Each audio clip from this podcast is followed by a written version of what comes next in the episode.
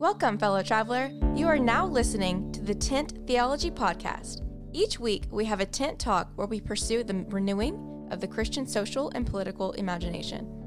Welcome back, friends, to another episode of uh, our Tent Talks, the interview part of the Tent Theology Podcast, where we sit down with people, authors, figures, artists, theologians, priests, all sorts of interesting people that have made themselves parent to me.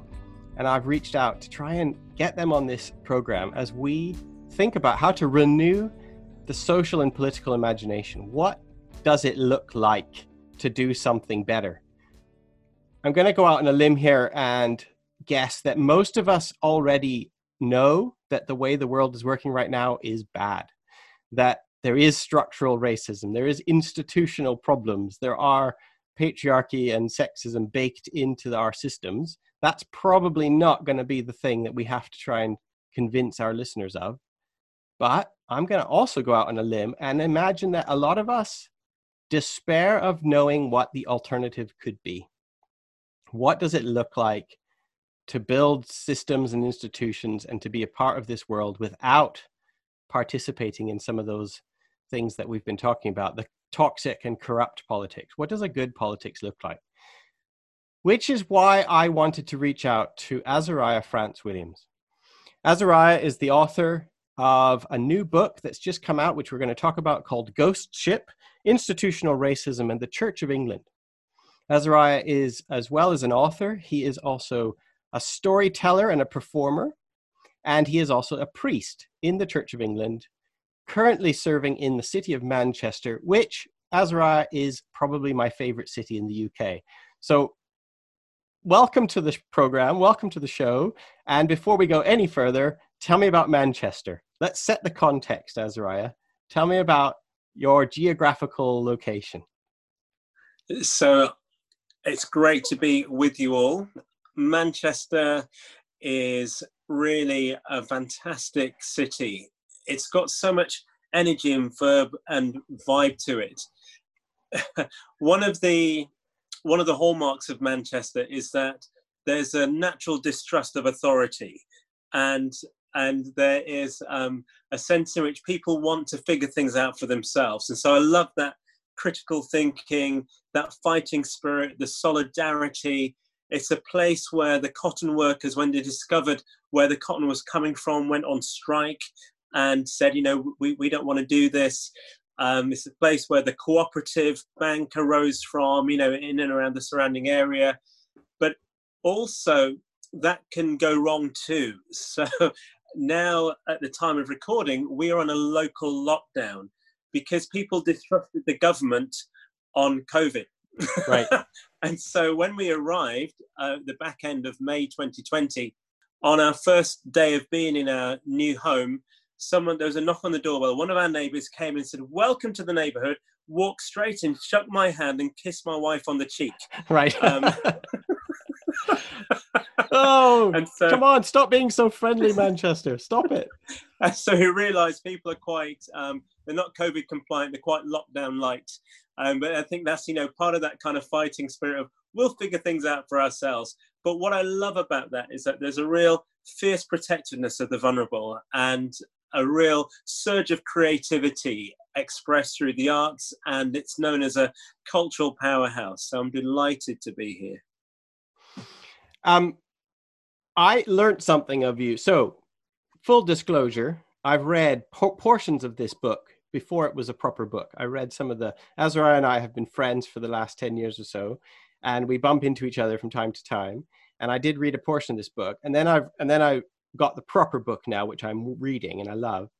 But I also was listening to an interview that you did on another podcast called Over the Bridge, and you talk. You're from Leeds, is that right? I certainly I am. Know, I thought you were a Londoner. So here I was thinking you'd moved from the soft south all the way up to the hard grim north, and it turns out actually you're from the hard grim north all the all along. do you is it is it like a homecoming? Are you are you finding that you do you feel at home up so in what up I in find is that there's um, enough familiarity where I'm based yeah. in Manchester uh, that takes you back to my place of home. Okay. I don't know about yourself, but when you leave a place, when you go back, the association of you being there as a child Yeah. uh, is nostalgic, but also it can feel a bit stultifying, a little bit limiting. And so, um, so being in Manchester, I feel I, I feel the familiar resonances of home, uh, Yeah. but I don't feel the uh, uh, the the sense of this is where I was a, a, a little child. You know, Right. this is uh, so I'm able to engage with it in a new way. Saying that, I did um, head back to Leeds recently, and when I was there, I was able to see it with fresh eyes, and it was it was it was fabulous. There's um, uh, an interview uh, of a, a, a Leeds uh, media station, and they wanted to do the story of um of, of the boy who'd gone away and like had come back and done and, and done good, you know. But Mhm. uh, but the fact that I was in Manchester was a slight problem. I didn't get quite far enough. Good old into the middle. tribalism re- rears its head in the Leeds versus Manchester City That's conflict. Right, I know, I know. And even though Isn't that was it weeks crazy? ago, I know it is. Even though it was weeks ago, the program has not gone out.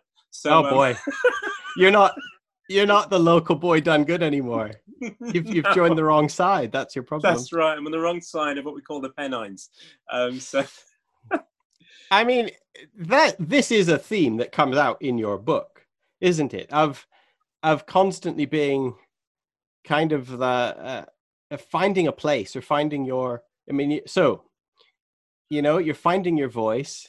You've committed yourself to the Church of England, and yet you are somebody who's always seen as an outsider wherever you go. I should probably say you are a black man who works for the Church of England. And uh, you've written your book about your experience of what that's like to have adopted um, an institution which is seen popularly by even its own members as a as a white institution, right? Can you tell me a little bit about what you what was prompting this book? so I guess uh, a couple of things. Um, the uh, the institution is is one which is global, and the church that my parents came from on the island of Nevis was set up in 1643, um, and so you know um, that was a a place where uh, the slaves would go along to, and then eventually uh, the local village around would attend that church, and people say that's the oldest Anglican church in the Caribbean. Uh, and so, actually, there's um, you know, the understanding that my parents came from was this is a black church, um, you know, and uh, with some English tradition and the liturgy and the prayers and, and such. Although they had white priests, so it was white priests from the upper middle classes who would come to the church and would uh, would come and, and, and uh, spend a season, would spend some years there. In fact, most of the positions of authority were held by white people who had come over from England. So the doctor, uh, the priest, uh, the head teacher of the school, they'd all be white folks who'd who'd come over. And over time, that began to shift, but the structure and the liturgy and the curriculum stayed in place. So when you um okay, I don't want to get you in trouble by naming your boss, but that, by by the way, you did name your boss. I've just realized. Yeah, So in this book called Reimagining Britain, the Archbishop of Canterbury wrote uh, an interesting line about the, the, the how Exodus relates to English people. Can you tell us a bit about that? This is like a this was a catalyst for your book, I think, or for some some of your book. And I find it really was. interesting. Can I hear Can I hear you tell it, not me? I, can I hear you tell sure. your story? So, Justin Welby, and I, I mention I say Justin in particular because in this book he wrote in 2018, I believe, called Reimagining Britain. He he begins it by saying, "I'm not writing this. I'm writing this as Justin, not as the Archbishop of Canterbury. This isn't something I'm expecting is doctrine or anything like this. This is these are my thoughts." Um, and so I think it's an interesting thing. He was trying to parse his role from uh, f- from his rhetoric, as it were. He um, was looking at models of community and thinking about British society, and and uh, for his models of community, he thought about the early church, and he said also there is the uh, the theme and the motif of Exodus. He said, however, the Exodus doesn't have as much bearing for those of us who who haven't been uh, oppressed, and and he began to describe. Um, he said, you know, for for those who've been part of uh, uh, ethnic minority settings or um, those who are in the LGBTQI communities. Um, uh, um, maybe it, it, has some purchase with them. But he said, but you know, for a lot of us, it, it doesn't. And and then he went on to say, so I was thinking, well, who does he mean by the us? Does he mean um, people whose, uh, uh, you know, uh, pigment equals power and privilege? And but he went on to say, you know, those in Wales or Scotland or or Ireland that they might find some resonance with Exodus, but it doesn't have much bearing for the rest of us. So all that was left was white, straight English men.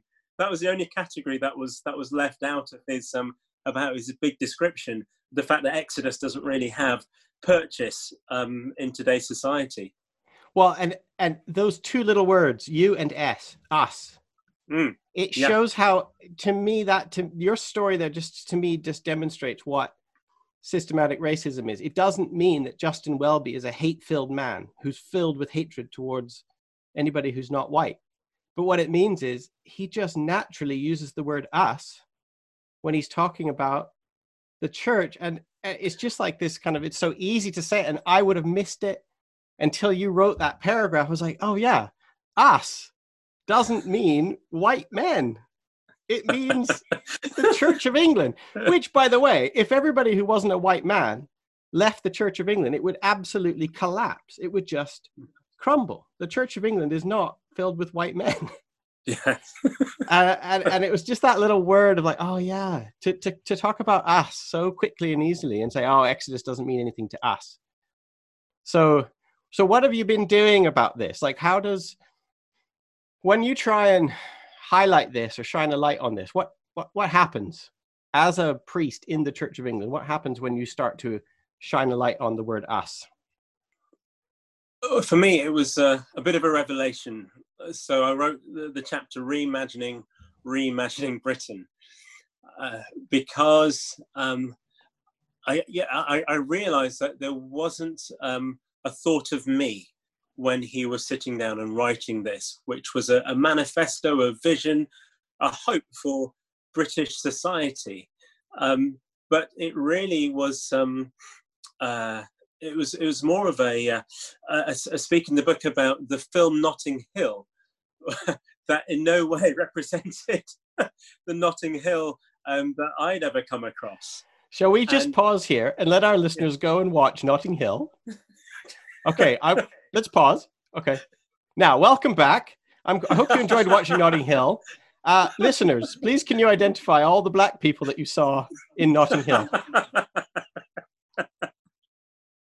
And so, beginning to shine a light on it, what it does is it um, it begins to qualify uh, your own convictions that something is amiss. Right. It begins to help you to realize that why is there the continuation of white men being in charge? So, as I said, on the island where my mum and dad were, white men filled all the authority spots, and it was a it was a, it was a fun thing for them to do to to go across to the Caribbean islands and to lead for a bit, you know, and to to have their sway, pass on in the curriculum, and pass on the English history from the view of the conquerors. So my mum used to sing "Rule Britannia." Britannia rules the waves um, without irony. in terms of you know just the, uh, the, the conditioning, what she received, her education. So when you begin to realize that the us isn't us, and when he's saying we, he really means me. You recognize that you are really outside of this particular narrative, although you're within God's larger narrative. And so, how do you begin to address that gap? And so it begins to prompt questions, it begins to prompt conversations. And for me, began to look at my own story and reflect on my own story through a different lens and began to speak to others and learn that they also felt that they were out on, you know, the, the margins, those liminal spaces. How did you collect the stories? I should say that the book is is largely a lot of of storytelling. You, you tell sometimes you make up. You know, there's fairy there's fairy tales in there. There's your story. There's other people's stories. Why did you choose storytelling as your political act here? So there's stories. There's poetry as well, which I guess is got to you know distill stories of a form. I chose stories.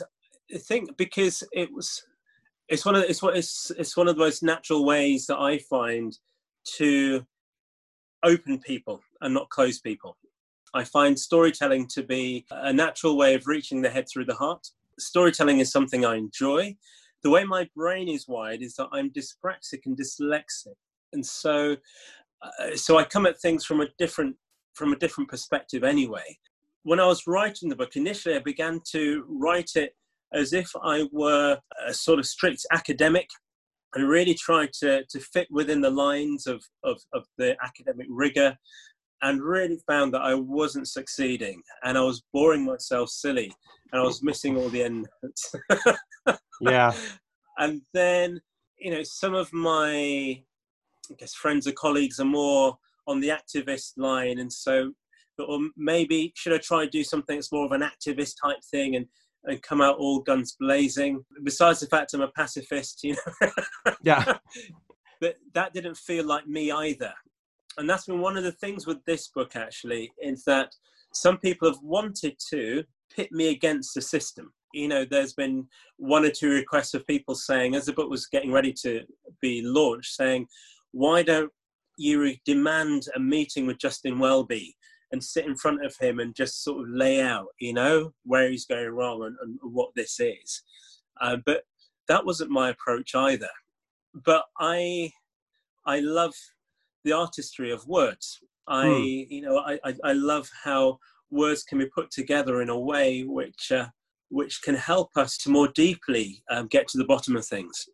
And so I think I chose stories for that because there were so many stories that were coming to me in conversations, through interviews, as I reflected my, upon my own story, as I began to write it down, I found the narrative arc and I began to find ways in which those stories could unlock and those stories could diffuse as well. And that's been part of the response that I've had, in that people have said this is a hard read, but they've been able to understand it. They've been able to empathize. So I think stories are a wonderful way to build the empathy bridge.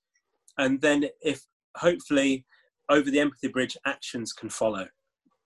I mean, I do think if you're a listener here and you think, oh, uh, a book about the institutional racism in the Church of England, that sounds very worthy and serious. And you might think it's some sort of academic text. And it's like, it's not. It's I'm commending it to my listeners here. It's funny, it's angry, it's poignant, it's sly. And when I was reading, I was like, man, this doesn't sound like like I read a lot of texts about racism and national identity and stuff. I was like, this doesn't read like those texts. And then I realized what it was. It sounds like listening to you tell your stories in front of an audience in a pub because you are a, a performer sometimes as well. And I was like, oh, that's what it sounds like. It sounds like Azariah telling his his stories. And you've put that somehow into the book and you've you found a way to to bring that out to people. Did you did it did it take a while for you to find that voice? I mean uh, did you did you discover anything new about yourself while you were writing this? So one of the stories which helped to make sense of the other stories was uh, last year uh, mid 2019 i received an email from the St. Kitts and Nevis Association.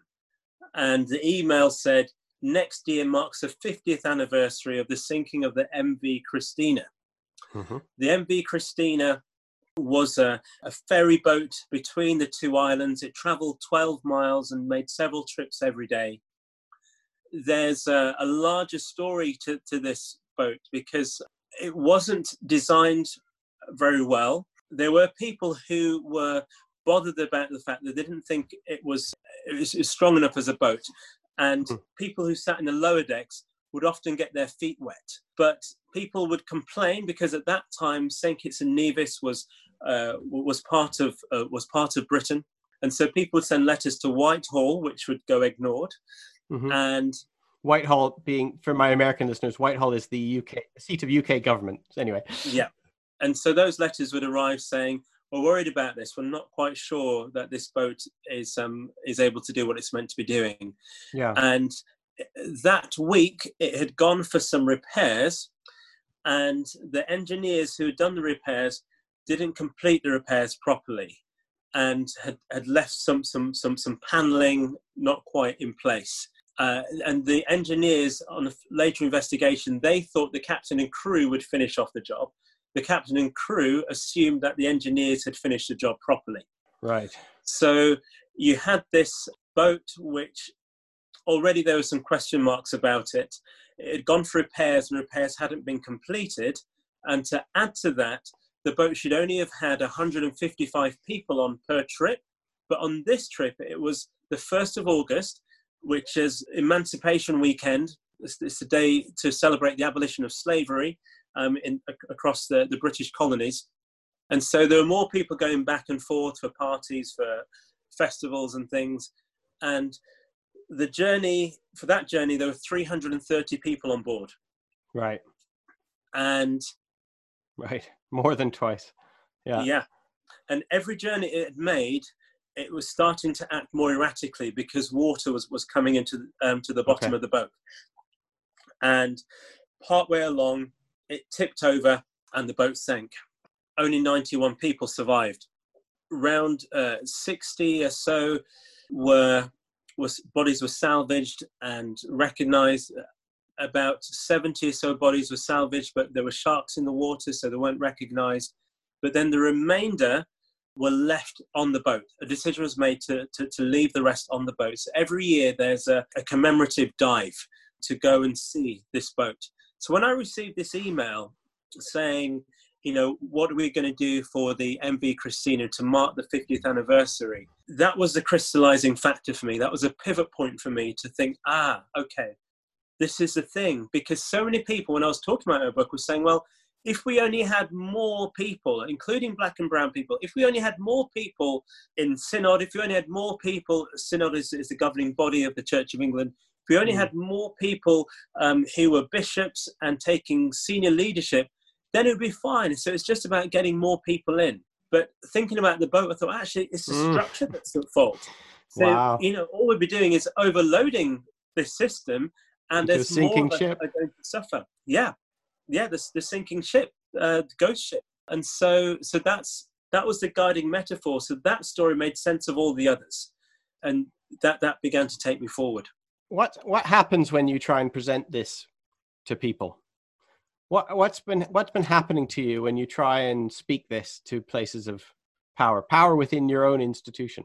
Well, if I give you an example of power outside the institution first, because I, one of the things that I find and feel with with this text is that we need clergy of color, black and brown people in the Church of England, need partnerships outside of the structure in order to give them a sense of stability, in order to reinforce and reaffirm their identity and their dignity as made in God's image because unfortunately the institution isn't able to do that.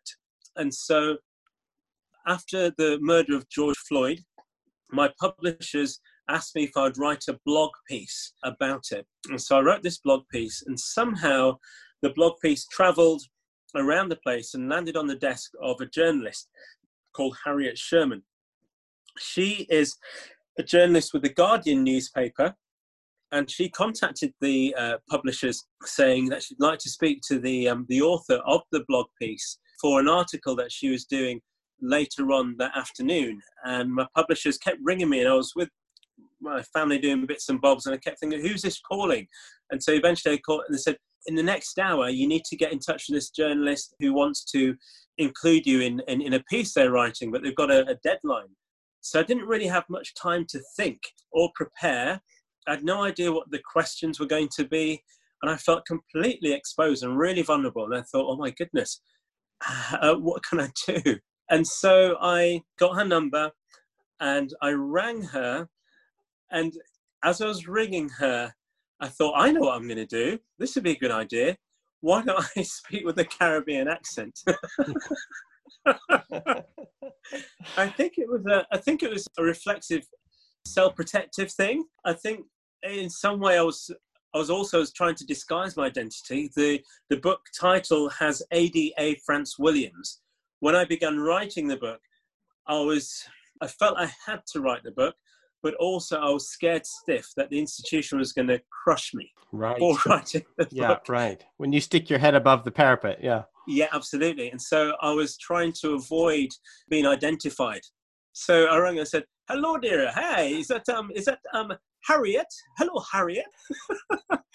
I hear that you would like to talk to me about um, the book I'm writing, and you're interested in the blog piece that I wrote." And so Wow. she didn't, you know, she's never been in touch with me before, so she just we just had this conversation. And the more I did it, the deeper I had to emerge into this persona. Yeah. which was a persona, but also it felt like, you know, in my mind, I was protecting myself.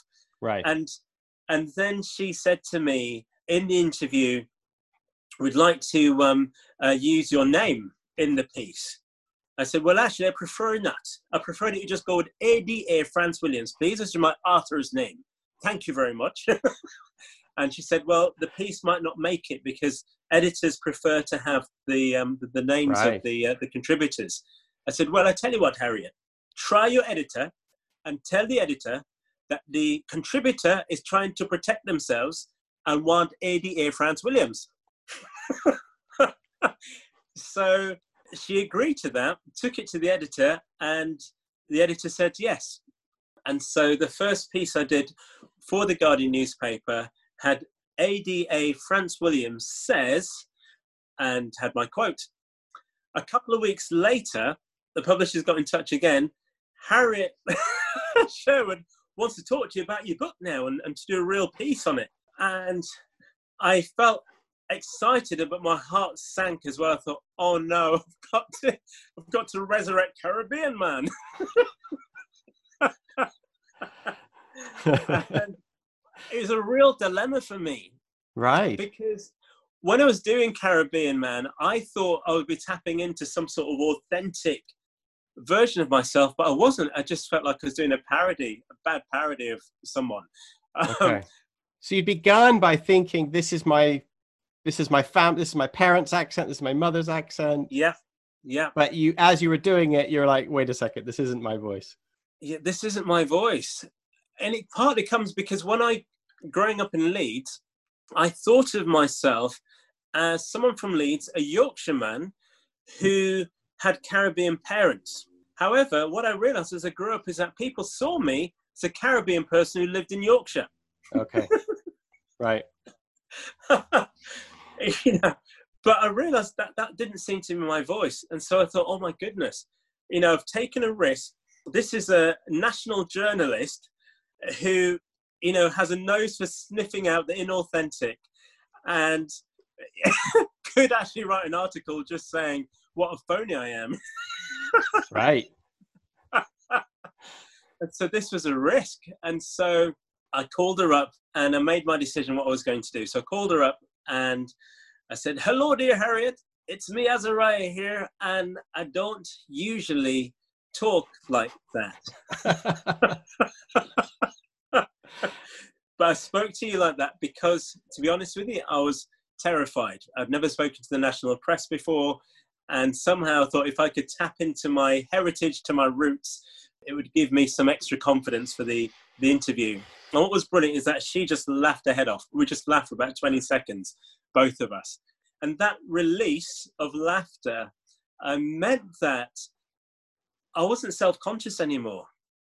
You know, I was able to actually have a proper conversation. I was able to tap into something. And then I realized this is who I am. You know, this is who I am. I love how you're. It's like a microcosm. Your own process is a microcosm of of identity and nationalism and national identity. Oh my gosh, it's all in. What a roller coaster that story was. Now, Well, as a, give, give me your analysis. I'd love to hear a bit of your analysis on that. I uh, what I was thinking was, isn't it interesting that you almost have now you're putting me on the spot here, but you talked about if It seems that you still you you are very vulnerable when Yeah. you have to speak up against an institution, an institution that likes to think of itself as really right on and kind. And the, the Church of England is not it's it's not the Southern Baptist Union or whatever. I mean, it's not. You know what I mean? It's it's not Yeah. seen as a bastion of angry conservatism, and yet you are so vulnerable, speaking up that you almost were forced into adopting a different persona out of, almost out of fear of a fight or flight Yeah. you know and i just Yeah. find that fascinating and i could see why you need actually the support of the guardian or the observer or the journalist in order to continue to tell the story you're going to tell because you didn't feel you don't feel safe to tell it just within amongst your own people like using your own voice wasn't safe and i find that really right. a fascinating thing in terms of when we're we're trying to think about here about institutions and power structures and powers and principalities and stuff. I'm like, well, isn't that interesting? That Yeah. That the principality in which you have a home and it's my church as well, and you don't feel safe, and you and it's probably likely that you aren't you weren't safe. You aren't safe, except that now you are a beacon, right? So people are probably being drawn to you because of this book. You're probably finding more more voices, more like-minded people. I'm. Is it a? Has it been attracting fellow travelers? One of the incredible things was I recently had my online Zoom launch of the book, and I reached out to a number of people. I think because that feeling of being out there, putting your thoughts and ideas and identity and your yourself on the line by having such a direct challenge uh, to the institution, that I really felt I need some backup here. And so I reached out.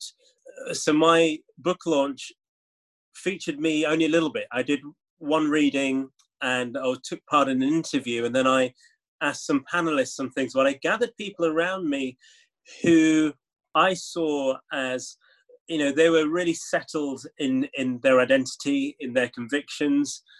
They have they've they've uh, they've run the gauntlet themselves. All of them have been through their own times of of unmaking and remaking. They've looked uh, the dragon racism in the eye, you know, Mhm. and survived the uh, the attack. And so I wanted some um, some veterans really to be alongside me. And so with them there, it gave me such a, a sense of uh, of solidarity. It gave me such a sense of actually this is this is a glimpse of the alternative. This is a glimpse of what it would be like if the voices within the system were actually empowered, if the voices within the system were actually heard. These are what those voices would sound like. And can we now imagine a church which actually is the church and not just one person's mirror image of, of, of, the, of, of the church?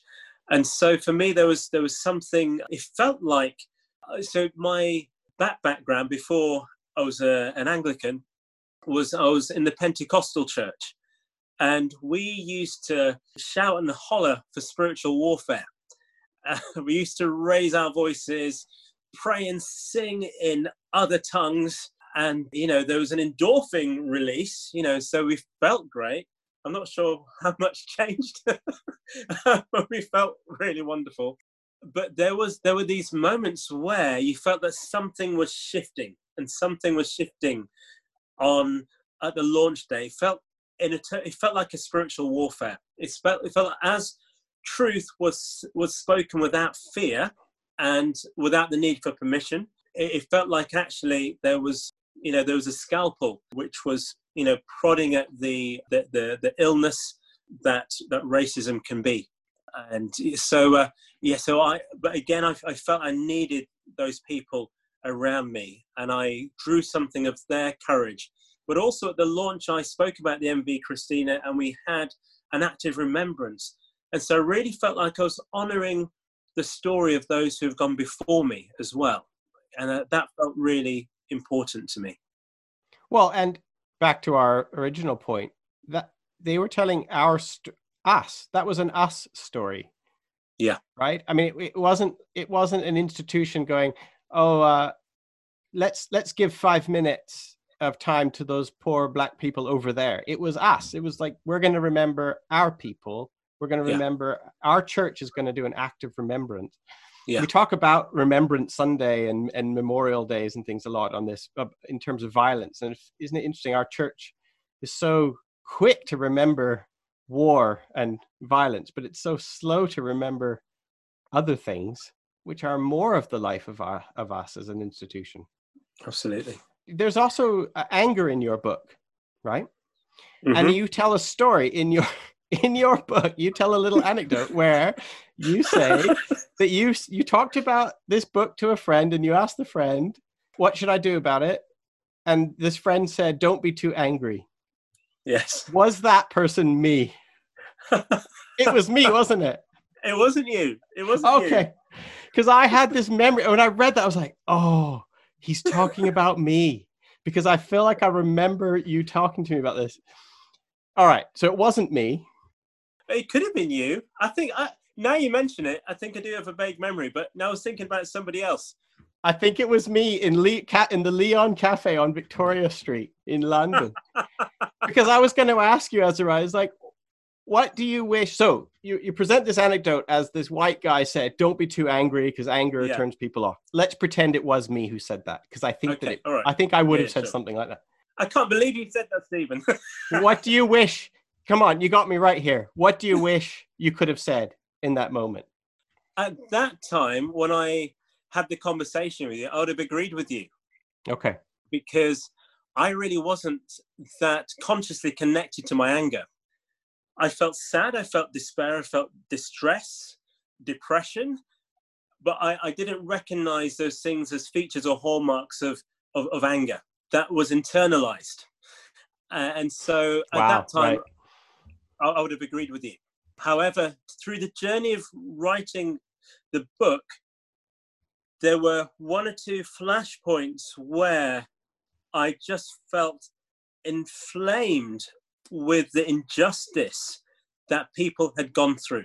I remember one person in particular, there was a, a whole uh, theological education plan to begin to put forward post colonial theology as something that would be good for all of us.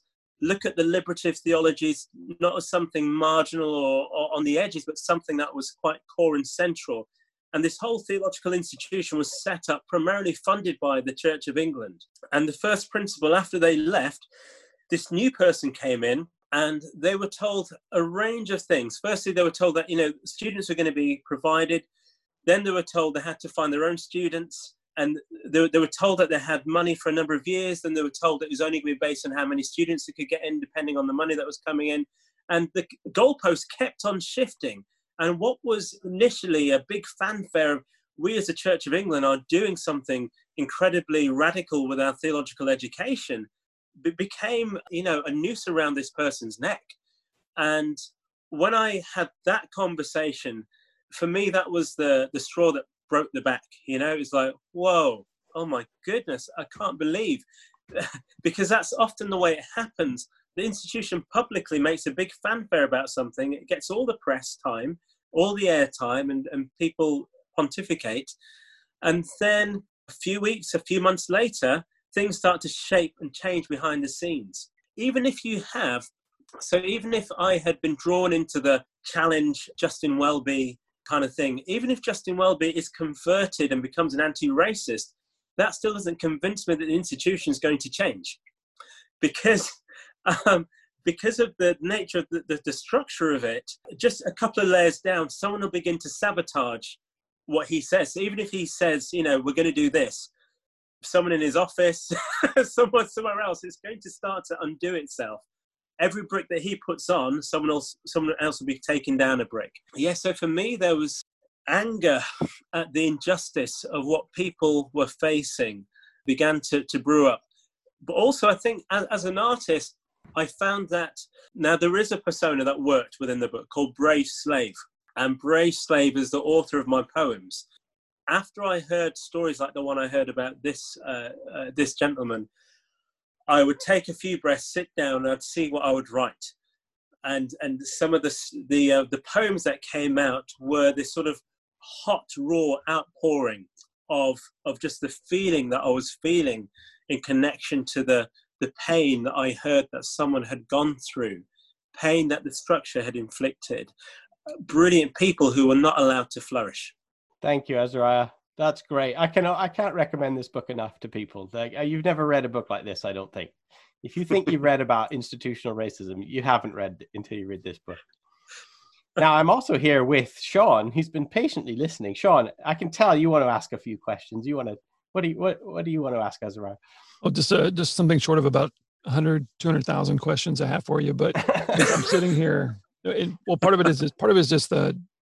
I mean, I admire your courage and your and you're taking the stand and being part of the step steps. I believe in the direction of hopefully a transformation, uh, as you said, institutionally, culturally, from an organizational standpoint. It's definitely something uh, that has been a prominent part of my whole life. I mean, not from a from a on the recipient end, but just being aware of it and trying to understand it and really see it for what it is, and transferring that idea that it is a just a it starts with a personal belief around indifference and and hierarchy that you then create systems and it becomes a systemic thing. So as I started to understand that and recognize that, I kind of want to tie into uh, some of the things we of all the questions I want to ask. I'm just going to do one this for the sake of time. How do you not give up hope in the in the face of all of these things because it seems to me where i struggle with this is i start to look over at the very institutions you're talking about. And as you said if we change one person's mind that's great. But if the system is still there it just it just it just brings in the new the new version of whatever you just moved out. So because it, it seems to me like then i find myself wanting to tear down the institutions want to tear down at the very least to their very core. You know you maybe is just changing the name or or or just hoping that they do better is doesn't seem to it doesn't seem to bear the fruit that we're looking for.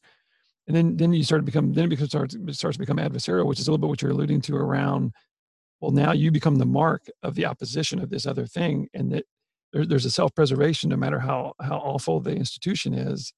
It, you know, it's tradition, and this is this way it is. This livelihood. I mean, there's economics. There's so many aspects that are tied into it, outside of just you know just a bad judgment of of, of humanity that goes so far beyond that. That are these forces that are part of our lives that, that, that move those things and keep those things in power. And so then it seems like the only way to then offset that power is to meet it with equal or or, or greater force to, to to move it if it doesn't want to be moved. If you know what I'm if it, what I'm getting at. And yet, from a faith standpoint, I find myself like you, going, well, that's I'm not going to bear arms to to make that happen. I'm not going to commit violence on, on behalf of that. I just I definitely don't believe in that anymore. So so then it becomes then but then this is who we are. These are my people. These are your these are the people. This is where the us. And these are the institutions we grew up around. These are the places these are the places we shopped and places that you know that, that kept us safe or that we served or something like that.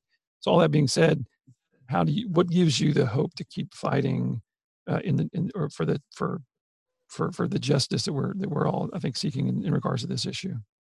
Thank you for the question my mother's name is Elvira. Elvira is a Russian name and it means hope. So, something of her story, something of her resilience. She died a number of years ago, but there's something of her life, something of her pulse, something of her energy and motivation, and what she faced as a pioneer um, within British society to keep on going, even though her qualifications were disregarded, um, even though she wasn't able to to get very far in the career ladder, even though there's so many things against her, she kept on going. So I think something of the resilience of people who, in the move from the Caribbean to the UK, felt it was just as uh, moving from one city in the UK to another because they were British citizens with British citizens' passport, and so they thought it's just like someone in the north of England moving to the south of England. I thought, you know, this is just I'm moving to another part of home and and so I, I get a lot of strength from my mum and that generation of people who kept on going mm. i also realize that i now place my hope in different places mm. so i no longer place my hope in and with the system over the last 10 years of being ordained um, with the church of england I, have been doing that. I have um, sat in many, many, many meetings where I've poured out my heart, my pain, and someone has a clipboard and there's been a smile. They've gone hmm. away with my pain, and and my pain hasn't gone away. and And so I started to place my hope in other places. So now I look for those in and around the Church of England who are committed to justice. So whether they're black, white, or brown, if they're committed to justice, well, we, we can work together. We can work together. I'm part of a uh, there's an ecumenical movement of churches called HeartEdge, which arose from a church called St. Martin in the Fields. And what I found there is it feels as if I was a slave in the South who's made it to the North. In that, with this part of the Church of England, there is a commitment to justice. With this part of the Church of England, when I say things, I'm heard. I have voice, I have value, I have visibility in a way that I haven't done in my journey so far. And so my hope is in and with those who are committed to justice, because that's where I believe God is at work. Also, I spoke earlier about being in a liminal space often within the Church of England. There are a couple of wonderful feminist scholars called uh, Hannah Ward and West, and they do this great book on liminality. And they say that when you're liminal, you can either feel marginal, so you're on the outside of the center, or you can feel like you're on the threshold, pointing people to a bigger reality. So, my hope is that I'll be able to connect and commit with people of justice like yourselves, and we can stand on the threshold and point to a greater reality, something that resembles the kingdom of God. And that reality is where I'm placing my hope. And I trust that the church will do what it can, and by the church I mean the Church of England, but whether or not it does that, I'm going to commit to people of justice, people of Jesus, and do what I can with the gifts I have within the limits uh, that I find myself. I hope, I hope you don't mind me saying I think I picked the right question. So, and beautiful answer. Thank you very much because now you gave me definitely a lot more hope than I was feeling a few minutes ago. So I also want to say something to the listeners real quick. Uh, there's uh, I, I, got to listen to Azariah before you and Chene McDonald did an amazing episode on the Nomad podcast. Our friends Tim, David, Jemima, Nick, and all them that do it over there in the UK as well. So if, if you like what you're listening to out there as, a, as uh, in terms of what Azariah is saying, there's a lot more about his mother, a lot more about his story that's in that uh, beautiful episode, and they do a great job of that. So I'll just throw that out there. We'll we'll put it in the show notes as well. So Thank you so much for your time. I'll punt over to, to my friend Stephen. Thank now. you, Sean. Thank you. Yeah. Cheers. Thank you, Azariah. It's been really great having you on this uh, episode. I hope you can come back again one day. In fact, why don't we schedule a, a follow up and you can tell us how, once the book has worked its way through the system like yeast through dough, we can have a follow up and we can find out what's happening. that'd be wonderful. Yeah, that'd be really wonderful. You know, because um, even weeds can crack hard ground. hey, that's what that's what the kingdom of God is like. It's a mustard seed, yeah. which isn't a big yeah. oak tree. It's a weed that gets into everything. Yeah. That's much wonderful. more fun, much more liminal. The mustard yes. seed is way more liminal. wonderful. But, thank you, Azariah. It's been a real joy and a pleasure to have you here, and uh, I wish you well in Manchester, in sunny Manchester, in lockdown, the paradise of lockdown Manchester. I hope people aren't so friendly to you that they invade your personal space. well, um, it'd be lovely to uh, to see you guys here sometime. You know, and yeah. Uh, yeah, that would be great. Give you a big hug. absolutely, absolutely. One day, one day, yeah. we will we will have the hugs. great. So well to see you, and uh, I bless everyone uh, listening, and I hope that you've found something good in this talk because I know I have, and I know Sean has. Uh, the book is Ghost Ship the author name is ADA France Williams, and uh, it's available in all the places that you get books, published by SCM Press. And I'll leave people with that. Farewell. To further support the show, please subscribe wherever you listen to podcasts. Follow us on social media and learn more about 10th Theology at www.10ththeology.com. Thank you for joining us and God bless everyone.